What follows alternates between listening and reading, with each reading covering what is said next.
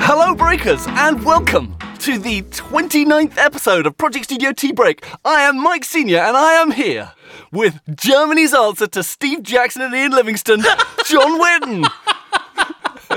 One day, One day, Mike, I'm going to get to introduce you, and that will be my revenge. that day will be when I pour forth all the like the stored vitriol of these subtle and less than subtle jazz. It's lovely to be here. Thank you for having me back for the 29th month in a row as Project Studio Tea Break special guest, Mike. Now I, I have to ask because this is called the Project Studio Tea Break. It's a podcast designed to be made by hard-working, you know, labourers at their computer. What's your last month involved there, Mike? Well, it's involved a week of kind of half hearted work on the back of being on holiday. okay. you know, it's that kind of slow burn thing. You kind of get back and you look at your pile of email and you, oh, and you just can't quite face it. And, and you're still in that kind of drinking a glass of wine at lunch mentality that puts paid to any real decent work in the afternoon. Okay, fair enough. Uh, Is the is the pile dwindling, or at least the backlog dwindling? Yes, uh, thankfully now the, the email mountain has been chopped down to size. I don't know where my metaphors have gone there, but yes, no, that's a bit of a mix, a fancy margarita of a metaphor. yeah, yeah, indeed. But yes, as you say, I've just come back from from northern Italy, where I was climbing mountains or sections of mountains, or kind of the beginning or walking towards mountains, surrounded by vineyards bending low and picturesque lakes. Very nice. It was. And of course, as I alluded to in my introduction, there's been the Boo Boo Killer King sensation. Well, thank you so much for coming. Thank you, um, all the tea breakers who who were good enough to show up. Um, we smashed our fundraising goals, which will keep the U Theatre alive next year. And I only realised in retrospect that I facepalmed spectacularly. We had a, a a lounge, a digital lounge for audience members to come and meet the kind of cast and creatives. And Mike turned up, which I was very excited about. And I, you know, I asked if he had any questions, and he. His mouth started moving, and no audio came through. And I think I think I'd introduced you as a sort of a real audio and music technology guru. there you were doing a guppy impression at a webcam. What what happened? I have no idea. I think it's because I've been I've been footling about with my web laptop and to do various video and live streamy things, and I just kind of clearly had some kind of wrong driver had been installed or something. But yes, Oh. thank you so much for thank you so much for your coming and and, and your thoughts and your correcting of one filmmaker on her uh, was great. application of Dungeons and Dragons rules. That was a personal favourite part of mine. double damage, of course, it's double damage. I- yeah. now I do have a little bit of follow up on last month's episode. Okay. Because remember that um, you brought up the tremendous YouTube video, I Play Trombone to My Cows. Oh my good, I do. What we failed to mention is what he's playing to his cows, Oh yeah, which is Lord's Royals. I've forgotten that. So brilliantly incongruous. Yes, you're right. You're quite right. I mean, I wonder whether he takes requests. Can you do Who Let the Dogs Out? I, I wonder if the cows come to anything besides lords royals. I wonder if they deign to turn up. Maybe. Maybe he's been going through all the songs that he knows for years and years, Hmm. and the cows have just ignored him. You're right. It, it is royals, isn't it? And also, I just off the top of my head quipped that, oh, it'll be I Play Guitar to My Budgie next. And sure enough. No. YouTube has delivered. Some guy playing guitar to his budgie. And actually, there's one of them where it seems like it's almost like singing along with him. That's insane. But singing budgies aside, there is also some other news I need to break gently to you, John. Yeah. Sadly, this month, we do not have a new patron. What? And I got out of bed for that. We have I did. two new patrons. What? Oh, Oh, yes. Thank God. I might even put on trousers for this recording. Steady, steady. we have Rhino L and Leon B. And Leon B is my new favourite person for two reasons. Please do tell me why. The first being that he sent me a mail saying, I'm painting the house and I can point you to quite sloppy paintwork where I had to laugh so hard because of you too. Oh, Leon. I would love, I would love some visual proof of that. exactly, yeah. Uh, and also, of course, because um, he's now made it 4 3 in my favour. No. no! I'm once more in the lead. I now is once more being smacked down. dragged through the mud. This is unacceptable, and I need I need my army of ambient piano wallpaper to s- rise up and strike back. Speaking of ambient wallpaper, I did check out Generative FM, and it is splendid. Isn't it just? It's really, really good. Yeah, that's been my soundtrack for a bunch of this month as well. And the thing is, unlike a lot of stuff that I've thought of as generative before, it's actually a pleasant listen. I mean, it kind of seems random, but it seems like it's musically random as opposed to just random, random. Yes. That makes sense? Random squared. No, it is, and it's it's interesting because of course that isn't part of Brian Eno's famous definition that that it must never repeat and that it must go on forever. He never said it has to sound nice, Yes. but it's a nice addition when people do find a way to kind of square that circle. A nice side effect when music sounds any good. that's that's our controversial opinion. So wait, this is the way Leon B has voted, Hmm. and I, I see- he's still very welcome in our family because we accept traitors of all colours here.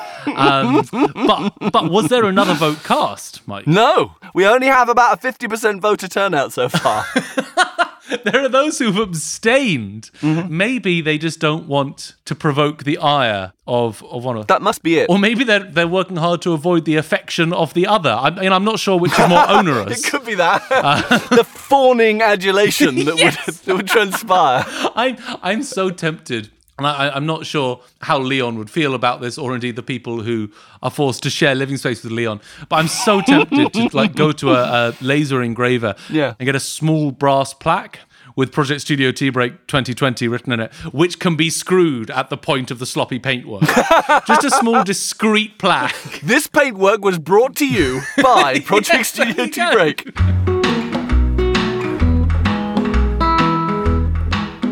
Well, John, I've been away on holiday for two or three weeks. I've lost touch with the world. I'm out of date. Is there anything you can do to remedy this situation? You know what? I can. And it's lucky you asked, Mike, because this has been a hectic last month. Not one, but two things have happened. and I'm going to talk about them both. Wow. yeah, it's been barely stopping. There's been something on the one hand and on the other. It's, it's a madhouse in here. so, our most newsy news, as I know you are aware, is that Q Magazine is over. It's gone. It's done. Yes. Can you remember your first interaction with Q British Music Magazine that began in 1986? I don't know whether I have a first interaction, but that was the magazine that I most regularly bought. Right. particularly during the late 90s, early 2000s. Okay. Because I got into kind of pop music and rock music and stuff quite late. Right. Then I just started buying things on their recommendation. Like I bought um, OK Computer off the back of their review, for example. Oh, great. Okay. But uh, there were two things I liked about it. One was just the fact that it gave me this broad range of opinions about lots of different music styles and kind of educated me a bit of of stuff I didn't know about. And also the history of it that Mm. I wasn't as much part of. I so it was hadn't able to contextualize this stuff for you. Yeah, but it was also the fact that every single picture caption was making fun of what was in the picture. With some sort of tongue in cheek. Yeah.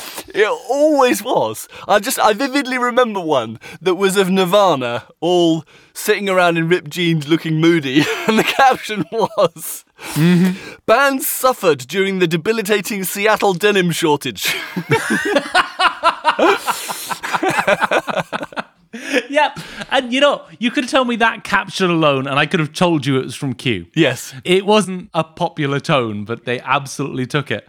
On looking back through various bits of Q memorabilia, it's become clear to me just how much the DNA of this show owes to Q. Uh, there's two two particular features which stood out for me. Oh, I bet I know one of them. Ha- have a guess. The Who the Hell article? No. No. Who, but the, who the hell do they think they are? Yes, that one. Yes, no, that's a third one. That was a. Oh, that was really good. Anyway, go on. Sorry, I interrupted you. No, not at all. So they did a lot of lists Yes. of, you know, albums of the year, artists of all time. Yes. Hairdresser of the month. And so 40 celebs about whom we only know one thing. I- without even getting into the list, it's a wonderful, wonderful concept. And I think could make for a really good party game. Yes. you know, each team has to come up with a list of these, and if the other team can name more than one thing, then you lose. what I was thinking is each team comes up with a list of celebs and the one thing that they think they're known for. Oh, right. And then you have to see whether the other team guesses that thing The correct one thing. that you think is the one thing they're known for. So, my first thought on this game is Sting. Okay, right. because everyone knows one thing about Sting. And it's so desperately unfair because, like him or hate him, the man's been hugely influential. He's, he's important, relevant um, in music for a long time. But then he did this one interview. Yes. And I mean, I'm curious if we were playing this game, whether you would. Okay, okay. I, there's one word that I think would sum up what I think you're talking about with Sting, and it's the word tantric. Hey! so we can confirm that Sting is banned from this game because it's too easy. or if I said Ozzy Osbourne. Bat. there you go. You see, we did it straight away. It's like a telepathic connection through pop culture. Because again, Ozzy Osbourne has done a lot in his career. Of course he has. and yet somehow that is absolutely the thing that the thing that comes through. I don't know if that's good PR or bad PR. Oh wow. I wonder, are there any more? Oh, there've got to be loads of them, surely. I'm just trying to think. Um, well, I mean, you could say like Freddie Mercury. Well, my mind straight goes to the fact that there were people who were surprised when he came out that this mustachioed, leather jacketed, otherwise topless man. Same with George Michael, actually. Well, yeah, Elton John did I'm Still Standing and then came out.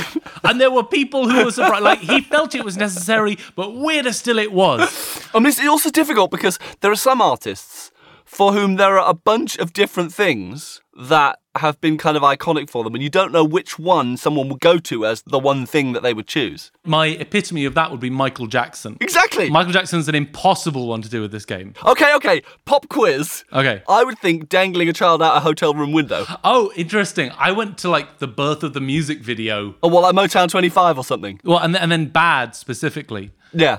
But then obviously, yeah, there's his Allegations. allegations. um, There's him being mooned by Jarvis Cocker at the Brit Awards. I didn't know that, but I'm so glad that I do. Oh, okay, here's one for you. Yeah. Kanye West is equally impossible. Well, it's difficult now that he's run for president. Okay, pre presidential Kanye, what would your one thing be? um, jumping on stage at an award ceremony that someone else had won. yes! Kanye and Taylor Swift. That is also mine. Yep, That's, yep. that's my go to epitomizing him. You see, this is a blockbuster game. This is. I completely agree. But yeah, you could you could broaden it to celebrities. You could broaden it to composers. If I told you John Cage, I'm pretty sure we'd both arrive at the same thing. Four minutes and 33. There we go. Pachelbel will be easy. Yes, boom goes the cannon. Anyway, back to Q Magazine. Back to Q magazine. That was one of the two features that stuck out to me as having definitely influenced our uh, humble homage in style. The other was you may have heard of it. Do I have to wear this, boss? No. This was a feature about how every band has a member who looks incredibly uncomfortable and out of place in the lineup. in any publicity shot you see, Oh, yes. then there is one member of the band for whom these tight leather trousers just aren't a thing, or whatever the stage uniform or the look that's been decided on is. Yeah. For me, this was always the bassist of Franz Ferdinand, who openly admitted in interviews to prefer painting to music. All right. Right. And I, I, mean, I don't know if, if any of our listeners will remember, but Franz Ferdinand made a bit of a stir by always performing in suits. right. This wasn't kind of Victorian or steampunk or anything. It was just well dressed lads. Mm. And this was a statement for them that people have turned up to hear them and they're not going to turn up in ripped jeans and whatever. It's, it's Yeah, fine. yeah. Um, but yeah, I've never seen an unhappier person than the bassist of Franz Ferdinand, who I would bet good money never tied his own tie. No one who looks that grumpy has taken the time to tie his own tie. It's like, if I'm going to wear this stuff, you're going to tie that tie. Absolutely. And and again, I am certain that every concert before he went on stage, someone had to check his collar. that it had been folded down properly. His shirt tails were tucked in, his shoelaces were tied. Yeah, yeah, the shoes were polished up, kind of to an acceptable level. Oh, God, yeah. So that is boss, do I have to wear this? Do you think that this would apply to ABBA? Because I wonder Uh, whether that might actually be one of those rare, joyous occasions where they were all equally invested in the tremendous outfits that they were wearing. You know, I think I think it might be. I think they were an irony-free zone. so, R.I.P.Q. RIPQ, thank you for all your excellent work. I just want to leave us with one Wonderful picture caption. I mean, a picture caption should be on their tombstone. I mean, maybe we need a tombstone competition for Q. oh, God, we do. we might do. Calling out to all Producing Your Tea Break listeners. everyone in earshot of our voices. We are running a tombstone epitaph competition for Q. now wait. Do we in fact need a picture to be captioned here? Well, no, I think imagine that there's the graveyard that has Q's grave in it. Okay. What would be on the headstone? And look, this is the level that you're working at, okay? They had a picture. This is this is the level we need to see from these submissions. Hmm. They had a picture of Led Zeppelin, kind of really rocking out, and Robert Plant up front, just kind of howling into the microphone. Yeah. Captioned the horse foreman of the apocalypse. Oh, Christ. and is that not Oh, my just the God. most delectable, That is- delectable bit of writing? That's just poetry, isn't it? And you know, Wow. you know from the bottom of your heart that that's not one person's work. That is a three-hour lunch. Yes. of the entire editorial staff kind of going round in circles until this eventually I can emerged. totally imagine that it was a long and boozy lunch that gave rise to that pearl. Our second little newslet is more of just kind of a an update on the British musical theatre and kind of we, we stray into theatre scenes under the current situation. Okay. Most theatres have just stopped, especially in the West End, where, if you can believe it, given the price of the tickets, the margins are wafer thin um, for anyone except the owner of the theatres. Yes. uh, which in nine out of 10 cases is Andrew Lloyd Webber, which is a whole scandal all of its own. Yes. So if you ever wonder how he gets his musicals put on in so many large theatres, it's the same way that you get yourself put on in your living room. You just sort of show up and it's your cool. It's the way you cook in your own kitchen. Yes, there you go. You are the master chef of your own kitchen. Yes. If you get to pick what channel your TV is on, Hmm. then that is the same kind of bar that Joseph passed. Right. We maybe need to bleep this bit out. I don't want to burn too many bridges with His Majesty. So, as some people may know, from halfway through August, theatres and music venues were given the green light to reopen, although, kind of in a fairly predictable move at this stage. The guidance was very unclear. And as I understand it, because of the margins, most theatres have to fill at least 70% of the seats to break even. So they're basically militating that they have to have fewer seats filled than that. Yeah. So it's kind of unworkable even though they've opened it up. The distancing is a bit complicated because obviously you don't have to distance from people you live with. So theatres are having to have groups of two or three seats. But then, of course, if you don't get enough threes, Yes. then you're in trouble. Yep. Uh, one theatre, which is just doing outdoor work, has got an interesting idea. They sell little kind of squares of land. Plots, Little plots, yeah. With like, drama allotments. Dra- precisely with with a table and as many chairs as you like for a hundred pounds Okay. and you can turn up by yourself or you can turn up with a total of four or five people. So are the ticket touts now subletters? Well, no, this is exactly we're in a real estate situation now, which is hilarious. But of course, there are other restrictions, namely that the actors, believe it or not, are people too. Yeah. They just don't get paid like it. But so they have to socially distance on stage. Wow. And there aren't that many plays about people who never go anywhere near each other. Are we about to see a massive revival in interest for Waiting for Godot? well, waiting for Godot would be completely impossible. Or the vagina monologues? Well, so Talking Heads. monologues, monologues. You say so. The Bridge Theatre, the National Theatre, um, a lot of different theatres are doing a season of monologues Wow. with socially distanced seating. That's coming back. But where is the invention here? I mean, I have drama companies down as being an inventive bunch. You know, they're forever taking your, your Shakespeare tradition and turning it on its head and doing inventive things with it. Actually, that is exactly the kind of challenge I would expect a two or three person company to be all over To really rise to. as an actual statement, to sell it as marvel at how we managed to put on a meaningful production in a socially distanced manner. Mike, you're you're speaking my language, and th- there are those who are innovating. I start. I'm just starting with the worst, but okay. Here's some goodish news. I'm delighted to hear it. so the Donmar Warehouse seems convinced that it is innovating. Well, they have a reputation for it. I mean, they do. Their design for living brought Noel Coward to a whole new generation. And what they've done in this case is that audience members sit in individual booths Okay. and put on headphones and listen to an audiobook. Well, thank heavens, my life was missing that. I know, I know. As if people haven't been sitting in rooms listening to podcasts enough. Do do subscribe to our podcast; it's very good. But Maybe it's just because they feel that so many people are now working from home, they miss their cubicles. it, it's cubicles with headphones on. yes. Hmm. Now, I, I will be clear, I haven't been, nor would I. There may be something that isn't in the reviews or the description. Yeah. But from everything I can hear, for all their use of meticulously sound designed and Yeah. Hmm. three dimensional immersive soundscapes, which I guess means stereo, which, which is a pretty cool technology to be working in there, it really does sound like people are put into cubicles and played an audiobook. Hmm. There is, on the other hand, a French play. Okay. Now, this I would absolutely go and see.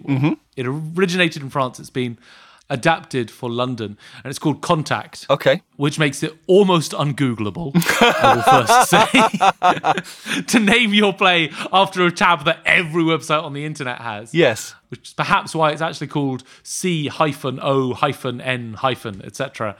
But that's rather fun because this is a play which happens in public Okay. happens in a public place, audience members are given headphones and a special app to download which tells them where the theatre show will take place. But none of the other members of the public going past will realise that there is a play happening.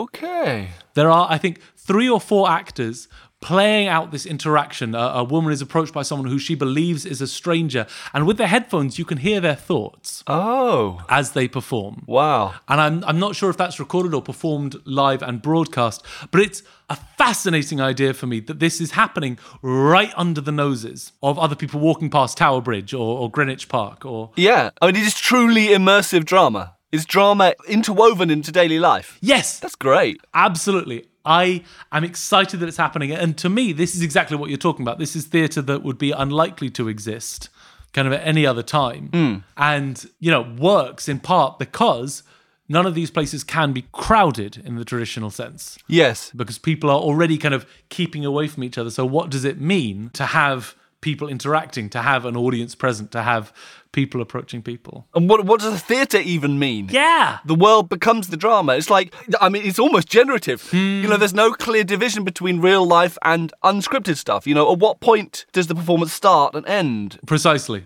There's a John Cage piece where you are invited to kind of relax and attend to the sounds around you and Yeah. kind of sounds that are near, sounds that are far, and invited to conceive them as music. But it's the ending of that piece that I've loved since I heard it, Mm. which is to paraphrase it, something along the lines of now keep doing that.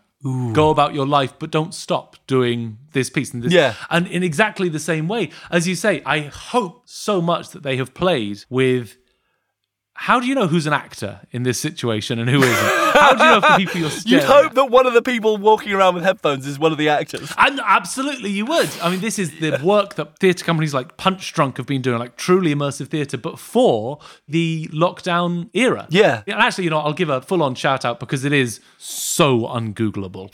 It's, it's really hard. This is running from the 31st of August to the 10th of October in locations around London. Their website is contactshow.co.uk.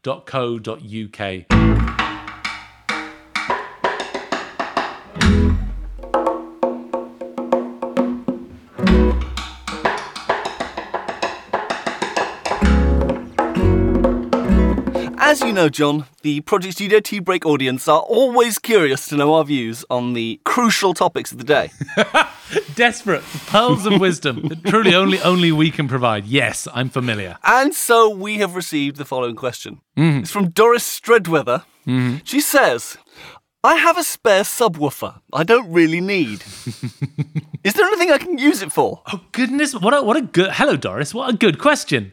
One wonders how one winds up with a spare subwoofer first. Th- These are not Uh, Just things imagine that you've had one of those multimedia systems and one of the satellites got bust. that- Okay, yeah. Because the subwoofer's the brain of it, isn't it? And if the satellites are bust, then, you know, Not much to be done. or you've sold the speakers and not been able to sell the subwoofer. Hmm. Right, yeah. Okay, so with my sense of realism kind of restored, If it's a big enough one, then turn any chair into a massage chair.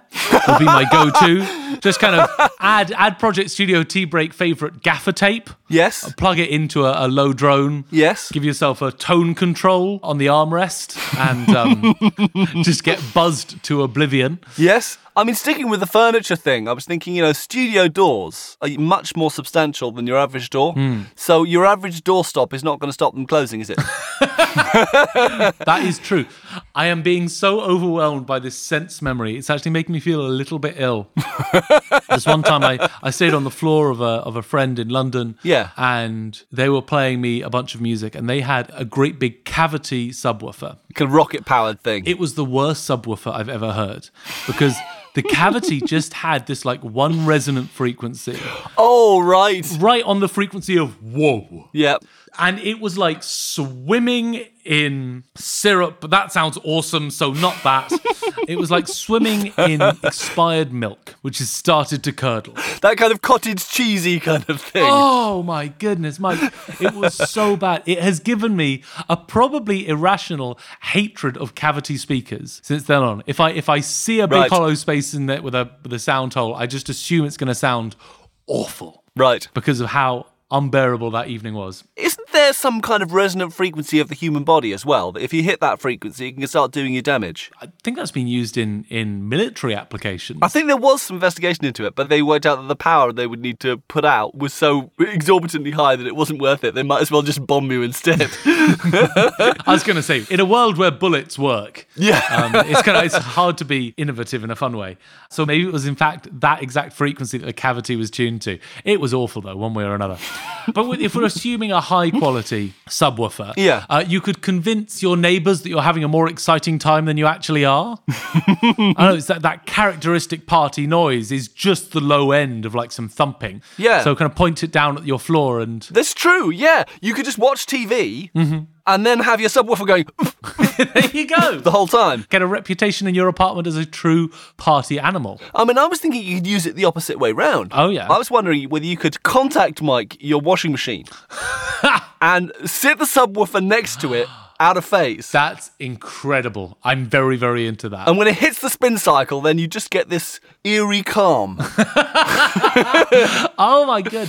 I mean, domestically, I think there are a lot of potential uses for it. My first thought was well turn any bathtub into a jacuzzi. It's a wave machine for your otter. turn any fish tank into a less populated fish tank. Yeah, yeah. into anchovies. Into a kind of a biological lava lamp. Yes, exactly. God, what else could you contact, Mike? Well, sticking with domestic environments, I was thinking you could just use it as like a cocktail shaker or butter churner or something. Yes. Sure, there's got to be stuff like that. if you're going to cannibalize it for parts, you've got a big old speaker. Co- See, I can still remember the disappointment the first time I took apart a speaker. Right. Because I got to this magical piece, the cone, which wobbled all this sound out there. And I thought, God, I wonder what awesome, rigid, glassy, metallic material that. And then, you know, you find out that it's this rubbish cardboardy stuff, which I'm sure is excellent cardboardy stuff for acoustic properties. But as a 10 year old, kind of uncovering the joys of this, when, when you've already discovered copper wire that you can unwind for a mile and a half or just magnetic tape, Yes. circuit boards, all this cool stuff Silly putty. silly oh my legos uh, pokemon but this is your level of over simulation at, at a baseline to discover that it's just a circle of cardboard Yes. is deeply upsetting i still haven't quite got over that Oh, oh yeah well, I mean, that's the classic thing you could do. You could take the subwoofer cone out, attach an XLR to it, and use it as a microphone.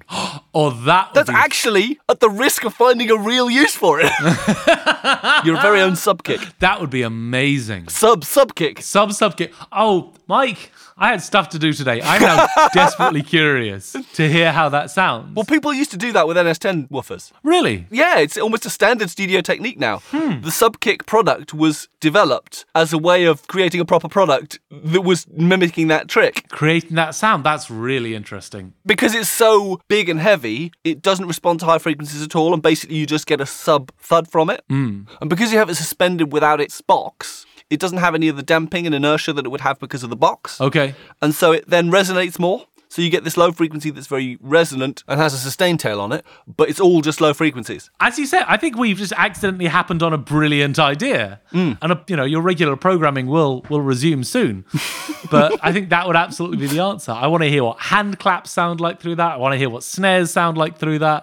Have you got one? Could you do that? Mm-hmm. I've never had one myself because, to be honest, I've always found them a bit useless. It's like whenever I get a multi-track that has the speaker cone thing or a sub kick track on it, I always kind of heave a sigh and and throw it away pretty much because usually it's just really kind of slow and sluggish and right. Okay. just makes the mess of your bottom end. Right. For the sake of doing some kind of gimmick in the studio. It's it's almost like one of these things that engineers do to go, oh look what a creative and inventive engineer I, I'm gonna do to impress new clients.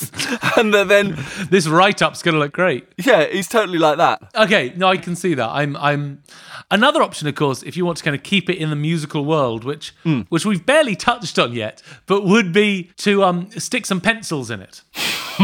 yeah, which I've recently heard is how the Kinks got their guitar sound on "All Day and All of the Night." Okay. It's one of these mythical sounding things, and who knows what really happened. Tell me more. The story goes that um, they were recording round and round this song, and it, when it wasn't sounding good, so someone took a sharpened pencil and just stabbed a bunch of holes In the speaker cone. in the speaker cone of the guitar amp, Right. and it gave it, perhaps unsurprisingly, a bit of a raw and rough and ready sound. Kel Surprise. Kelsa Priest, and you know, it's not quite as reversible as a guitar pedal, but it's pretty rock and roll. Wow. And I don't know of that ever being tried with something as powerful as a subwoofer. Well, I mean, if we're going to go rock and roll, Yeah. why not just chuck it out of a hotel room window? I think it would be better than a TV. It's heavier, Yeah, absolutely. got more heft. if you had a long XLR cable, you could be playing music out of it as it plummeted. Whoa, Doppler effect subwoofer. Yes, spin it round your head. you know, they'd be on floor 10, you'd be on floor 5, and you'd hear this. and that's the new Aphex Twin album right there. We, we've done it.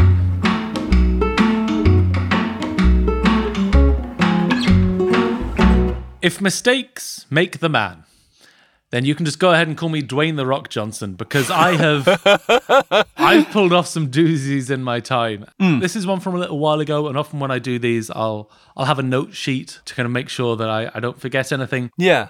I'm not worried about that with this one.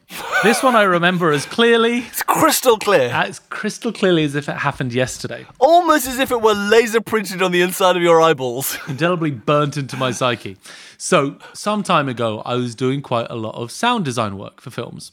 So, this basically involved creating ambient sounds for different settings. okay, yeah. With occasional bits of kind of sound effects thrown in for specific moments within the scenes. All right. and I, I would get information about who was there and what they were doing. Mm, It was nice work. It was good work. It was fun to be creative in that way. Um, Mm. the the process, my personal workflow, was always just to begin with pulling every relevant sample I could find. Yeah. So I have like my own folders of ambient noises and Do you like do lots of recording of foley and stuff on, on uh, when you're out and about? Do you carry a little recorder around you and do that kind of stuff?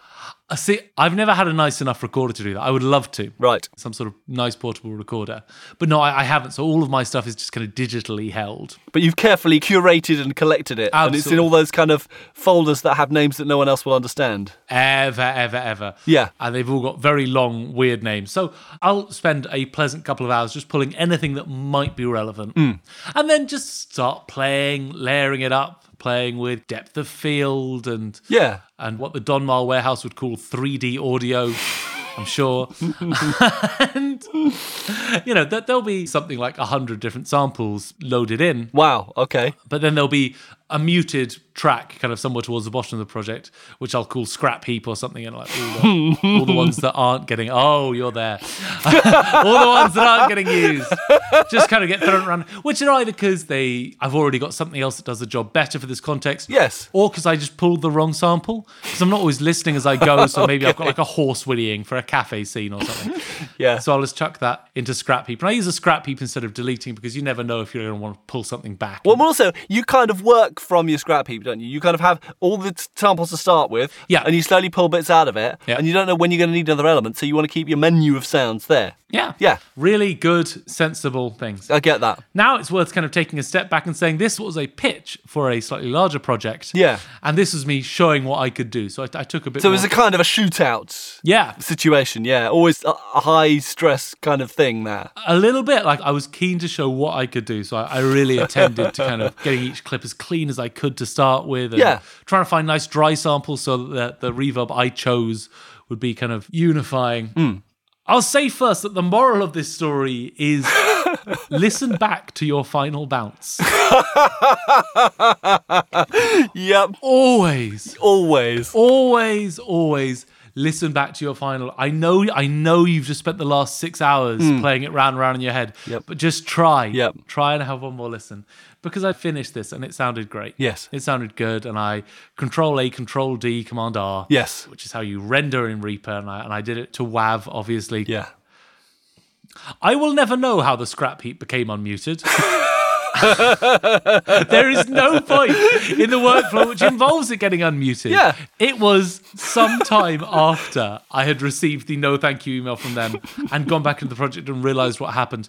It was a chunk of time after that that I had the courage to actually listen to what I had sent them. Oh no. Uh, as I have alluded to, this was a quiet cafe scene in the southeast of England, and I had gone to the trouble of like finding out what season it was and getting some appropriate bird calls, kind of really quietly in the background. Oh god. Yeah, Makes it so galling when you really put the effort in and try to put subtlety in it. God, yes, I had. It was it was kind of set in the 1920s, and so I wanted a little bit of, of car ambience, but I was careful not to get stuff that sounded like modern cars. Yes. Oh god.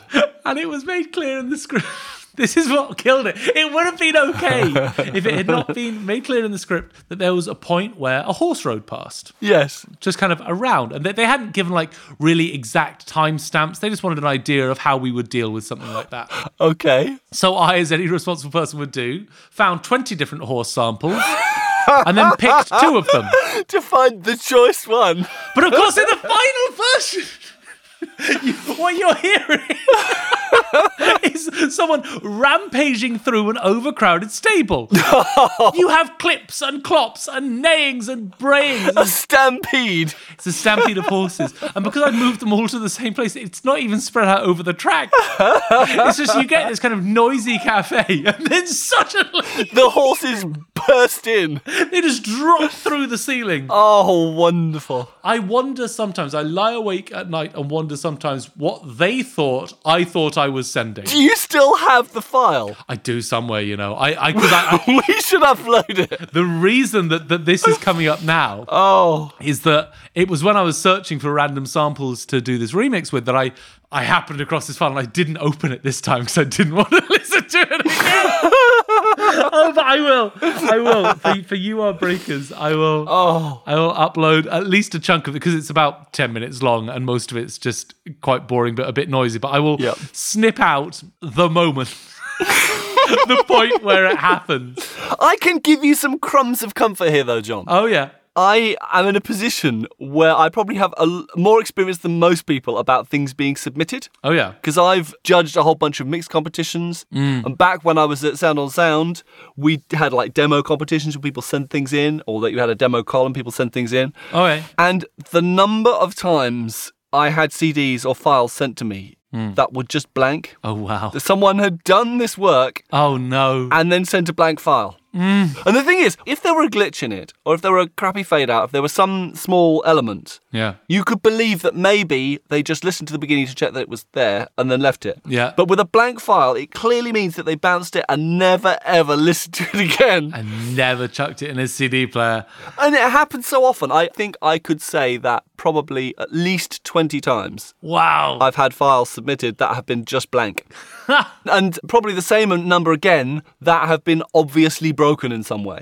right. That, that a single listen through would. You know, have- the sample rate's been wrong, or it's been glitching, or it's been massively distorted, or there's only audio on one side, or, you know, something obviously wrong. But also, I think there's another thing. I mean, you said there's definitely the lesson to be learned here, which is one of the cardinal rules of freelance work is always always listen to stuff you send out. You are your last line of you are your editor. You are the kind of last line of defense between you and the world. Yeah. But the second thing I would say is there's actually something else. Oh yeah. Because I know that there's this danger of muting something or unmuting it, whenever there's something that I'm not using in a project, I now pretty much always try and move it out of the timeline, Oh, interesting. move it to the end So just push it to like 15 minutes through the track. to make sure that there's clear blue arrange window between any stuff that I'm not using, stuff that I am. So then, even in the very worst case, that I bounce it without forgetting to select the right region of the track, Yeah. it'll kick off with the stuff that I wanted them to hear. Yeah, and then and then worst case there will be 5 minutes of silence and then some weird noises. and then a stampede of horses. You know, we're talking about reactions to music. It would almost make it worth it if I could sit in and hear them hearing that, you know, alongside this gentle conversation scene. the soul does weep for not being a fly on the wall there, doesn't it? Exactly, 'cause- because here's the thing: for all that it didn't sound great, it's clearly someone put a bunch of work into this. It was layered, it was to brief, and I don't. Maybe they just thought I was so eager to let them know that I'd seen their horse note that I was like, "Hey, don't worry." Well, what I was thinking is, I was wondering whether you could have you could have misinterpreted it as a kind of a passive aggressive comment on the fact that they wanted you to put a horse sample in there. it's like you want a fing horse sample. I'll give you horse samples. How dare they ask me for a horse sample? Do they have any idea who I am?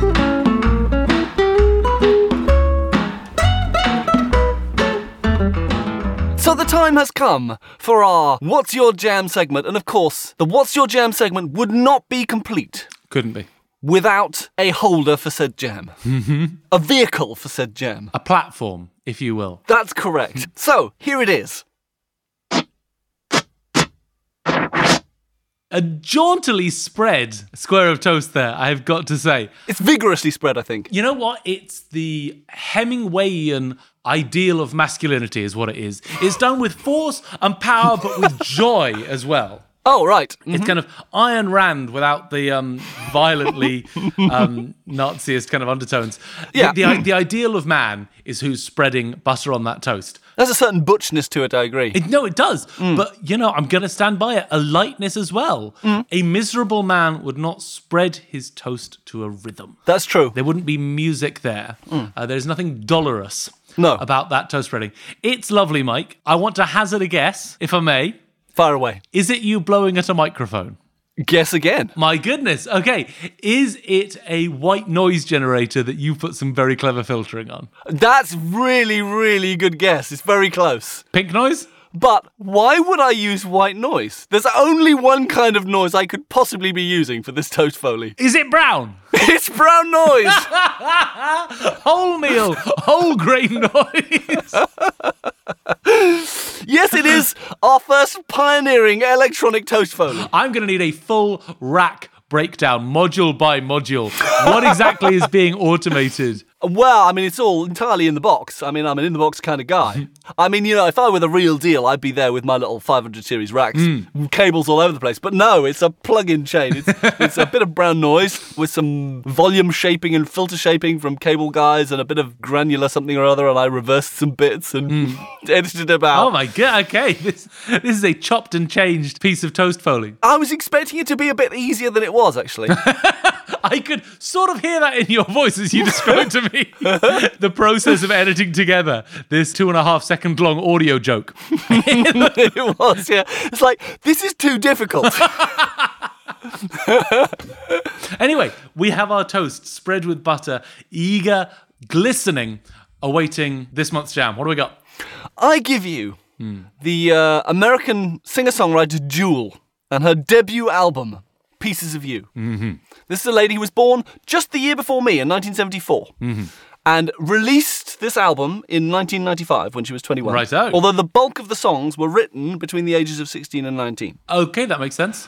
Now, it came out in 95 and pretty much bombed Okay. didn't chart until Bob Dylan invited her to open for him on tour in 1997. Oh, wow. The album was re released Okay. and went on to sell more than 15 million copies, becoming one of the best selling albums of all time. Oh, my goodness me. That's insane. And I absolutely hate it. Ah.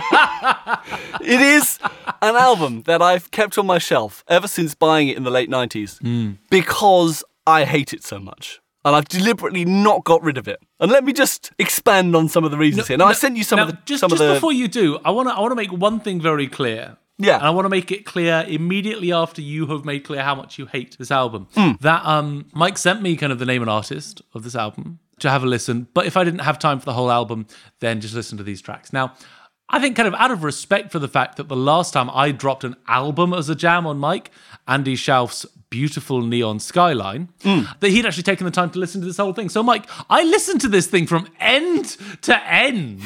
That's like 45 minutes of my life. It's a learning process, though. It- okay, so you- you're saying that having gone through this fire, I will pull something out the other end. Well, I've actually listened to this album several times. Okay. But every time I listen to it, I realise how much I hate it. Oh And I leave it several years before I listen to it again. I want to hear everything about your hate for this album. Now, the first thing is, right, you know, I said, I think last month, about harnessing the untapped wealth of teenagers angsting over acoustic guitars. yes. This is basically teenage angst meets unimaginative acoustic guitar in its most hideously concentrated form.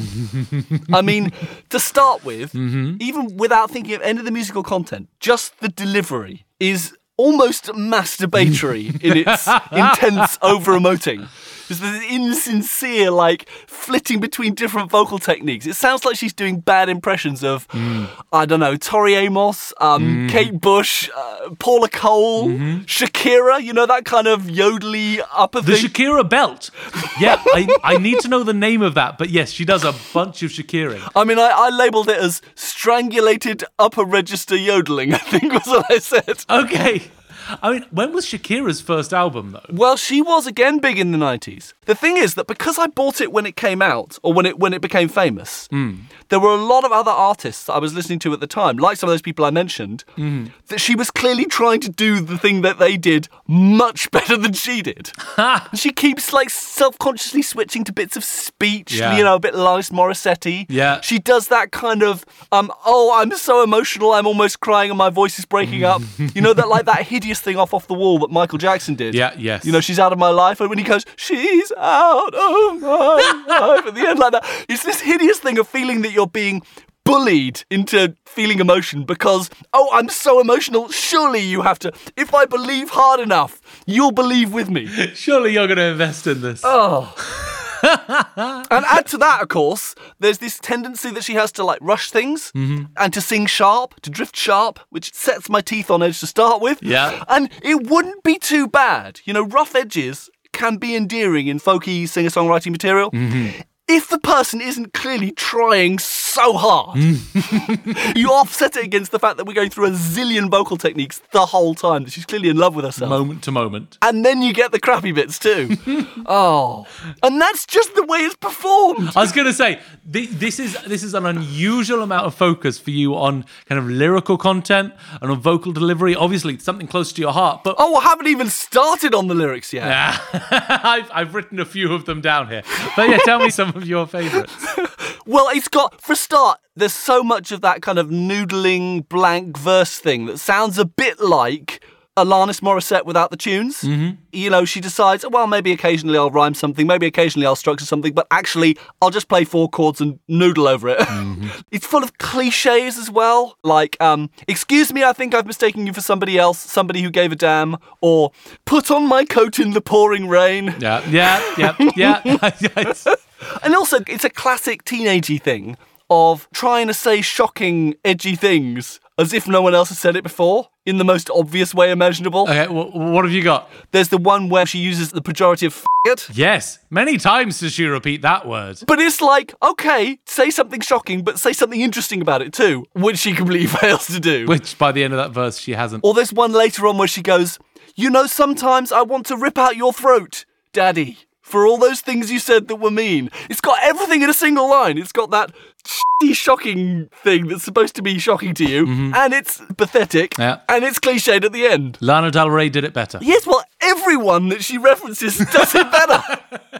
it's just awful. While we have her as a catalogue of female vocal styles, I'm not sure if you- if you've heard much Annie DeFranco, but she's definitely pulling a bunch of that. All right. Joni Mitchell. Yes. um, Joan Byers. Yeah. It's almost remarkable how many female singer songwriters are being referenced without it becoming a fusion, without it simply becoming her own style Yeah. drawn from a wide variety, you know, which, which surely everyone is. Yeah. But you're right, it does feel, I have here, a poor man's all of these artists. Yeah. Um, and Shakira's first album was released in 1990, so my one hope of defending her there, yeah, it's been shot out of the water, yeah. shut out from under me.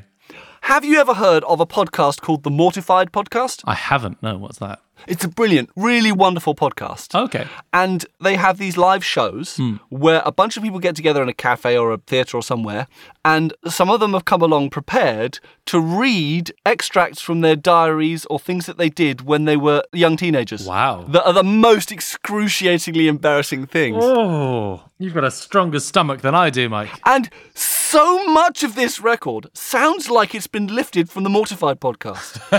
That's how bad the lyrics are for me. Right. And I haven't even said anything about the music either. I was going to say, we, this could all be compositional melodic genius. This could all be production gold for all we've heard so far. But there are almost no melodies I remember from this record, having heard it four or five times. Yeah, having heard it an hour and a half ago, me neither. The chord patterns are so often this meandering four chord thing that's kind of a bit rubato because basically she's kind of got it in muscle memory and so she can just whitter on over the top without having to think of anything musically.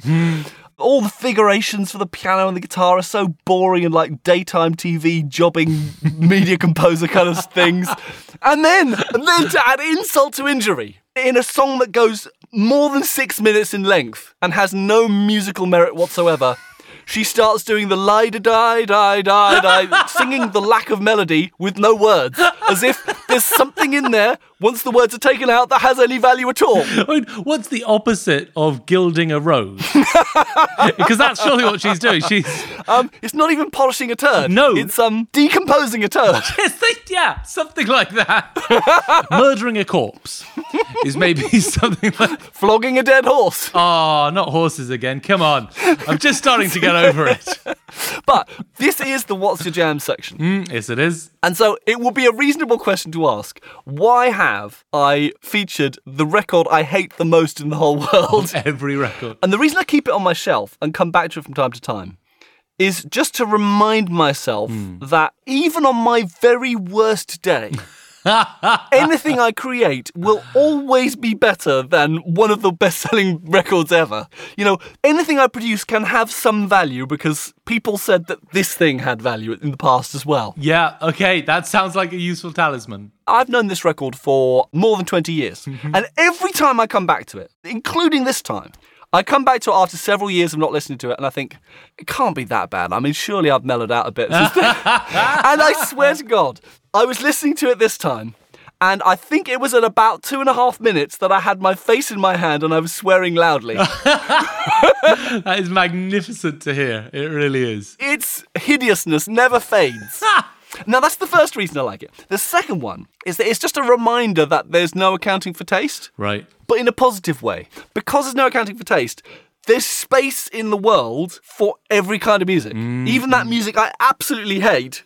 And even if something's totally polarizing, even if I absolutely hate it, clearly other people really loved it. Yeah, people have found deep meaning and, and And if you look at that from the opposite direction, if I do something that someone completely hates, I can go, okay, there's room in the world for stuff that some people totally hate as much as I hate this record. there's an artist who I peripherally connected with. And when I told my older brother that I was going to be doing some work with him, All right. um, my older brother said, Oh, yeah, that's the kind of music that, that sounds like it was written to be sold in a Costas. and I realized in that moment that I just discovered the review I would least like to have. that I would rather write something that was reviled, as you say, that was decried as being the death of music and totally valueless, than something that sounded like it was written to be, Kind of lukewarm. yes. Yeah. Inoffensive is one of the most offensive words I know, weirdly. Well, and also there's a thing about criticism in a general sense, isn't there? That the value of any reviewer to me in any field Hmm. is the value of the range of their opinions. Interesting. Like, there's a friend of mine who's a real music enthusiast, but he always just raves about things. Hmm. Yeah. So you can't trust when he recommends something to you because he raves about everything. Yeah, it, it's completely meaningless. So th- you have, you've got to have range. Mm-hmm. You've got to have the you know the zero star review for the five star review to mean anything. Completely true. This whole reviewing thing is another aspect of this record's value to me. Even if there are 15 million people who bought this record, who spent at the time like 15 quid to buy the record, Yeah. it's still okay to think it is catastrophically shit, to have that opinion. Well, I was I was going to say, were there prophets standing alone in the desert? Oh, there were a select few. Okay. Easily the best review I've seen of it was from a guy called Robert Christgau in The Village Voice. Was this in 95 or 97? It was in 1996, presumably just as this album was beginning to get some notice. But basically, he sums up my feelings about this record in two sentences. Oh, impressive. Here we go, right. Okay, I'm ready. He starts off strong. this is the bad folky joke to end all bad folky jokes. Okay. That's the first one. So he, so he gets the boot in there. Can there be any more to be said? And then he then he justifies it. He goes, with her self-righteousness, her self-dramatization, her abiding love for her own voice, her breathy little girl innocence and breathless baby doll sexuality, her useless ideas about prejudice, injustice, and let us not forget abuse, she may well prove as insufferable as any hollow-bodied guitarist ever to get away with craving the world's attention. Oh! He's emptied both barrels there. He's left it all out on the field. Heavens to Betsy. That's a damning review if ever I have heard one. And I've heard a few. But something like that is kind of like a validation that it's okay to hate a record. And that's part of what this is to me. And that's why, Hmm. Yeah. you know, I'm sure when I die and they clear up my room, they will find this dusty copy of Jules Pieces of You still sitting on my shelf. And if I have any influence at the time, I will ensure that it's played at your funeral. Absolutely. It only remains for us now to thank our sponsors. Yes. Uh, Mike, I'm actually thrilled about this. This is a company I've been excited about for a while. This is Splitting Hairs, and they are on a one company crusade against the kind of disposable throwaway culture that we have here today in music. the waste. I mean, I have to confess that before coming across them, if I was playing guitar myself and I, I broke a string, I would literally throw it away. I'd get a new string and I'd put it on the guitar. A huge waste. So, of course, Splitting Hairs does the obvious thing and it custom makes you two new guitars of the appropriate lengths of the broken halves of the string, thus giving new life to metal that you would have otherwise just thrown away. and you've got your treble ukulele version. And, and I have my trebotone ukulele. Like I have lots of different sized one string guitars, and it's wonderful. Ideal for double tracking. It really is. Hmm. They've been doing this for years now. They're actually um, asking us to shout them out because they've got a new range of products. Yeah. Mike, I don't know if you've ever played any woodwind instruments. Uh, not personally, no. Yeah, well, so this is a, a sister company of theirs called Wind in the Reeds. And Okay. Hmm. what lots of, say, saxophonists will know is that um, after playing on it for a while, the, the small piece of wood, the reed, the sound maker, will split Ah, yes. and I'm ashamed to say that there was a time when I would simply throw that piece of wood away. But nowadays, How could you? Wind in the Reeds will just make you two custom made smaller saxophones with narrower mouthpiece. Genius. Ah. Absolute, just it's so obvious once you say it. And you can kind of slide the splinters into those smaller new instruments. Mm. Amazing. They are they're an inspiring company doing inspiring work. Speaking of inspiring, we are hoping that you're feeling inspired because we need your inspiration. Mike, do you want to take it away? yes, we need your inspiration. Not only for our headstone epitaph competition. In memory of Q. but also because we are thinking of boldly launching some Project Studio Tea Break branded merchandise. so boldly, so boldly in the come on, let's say it, in the potentially near future, Quite possibly probable future. Yes. quite possibly. now, which involves us thinking up clever things to put on them, or better still, you thinking up clever things to put on them. Indeed. We'd way prefer that. If you have these clever merchandise put onable things to transmit to us, you can do it through our website at www.projectstudiotbreak.com via the email address at tbreak at projectstudiotbreak.com. Can they do it on the social media as well, John? Oh, you know that they can.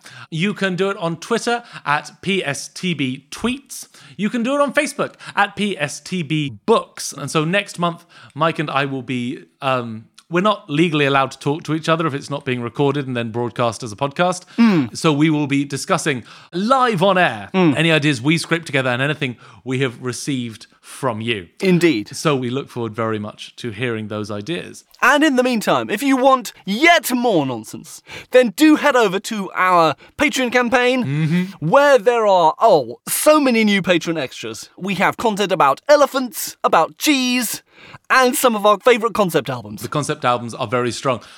Join Leon and Rhino Yes! in snapping up some of that premium, fresh out the oven uh, bonus content. Uh, Mike, are you plugging this month? Uh, nothing particular is plugged this month, actually. No. It just shows how busy I've been.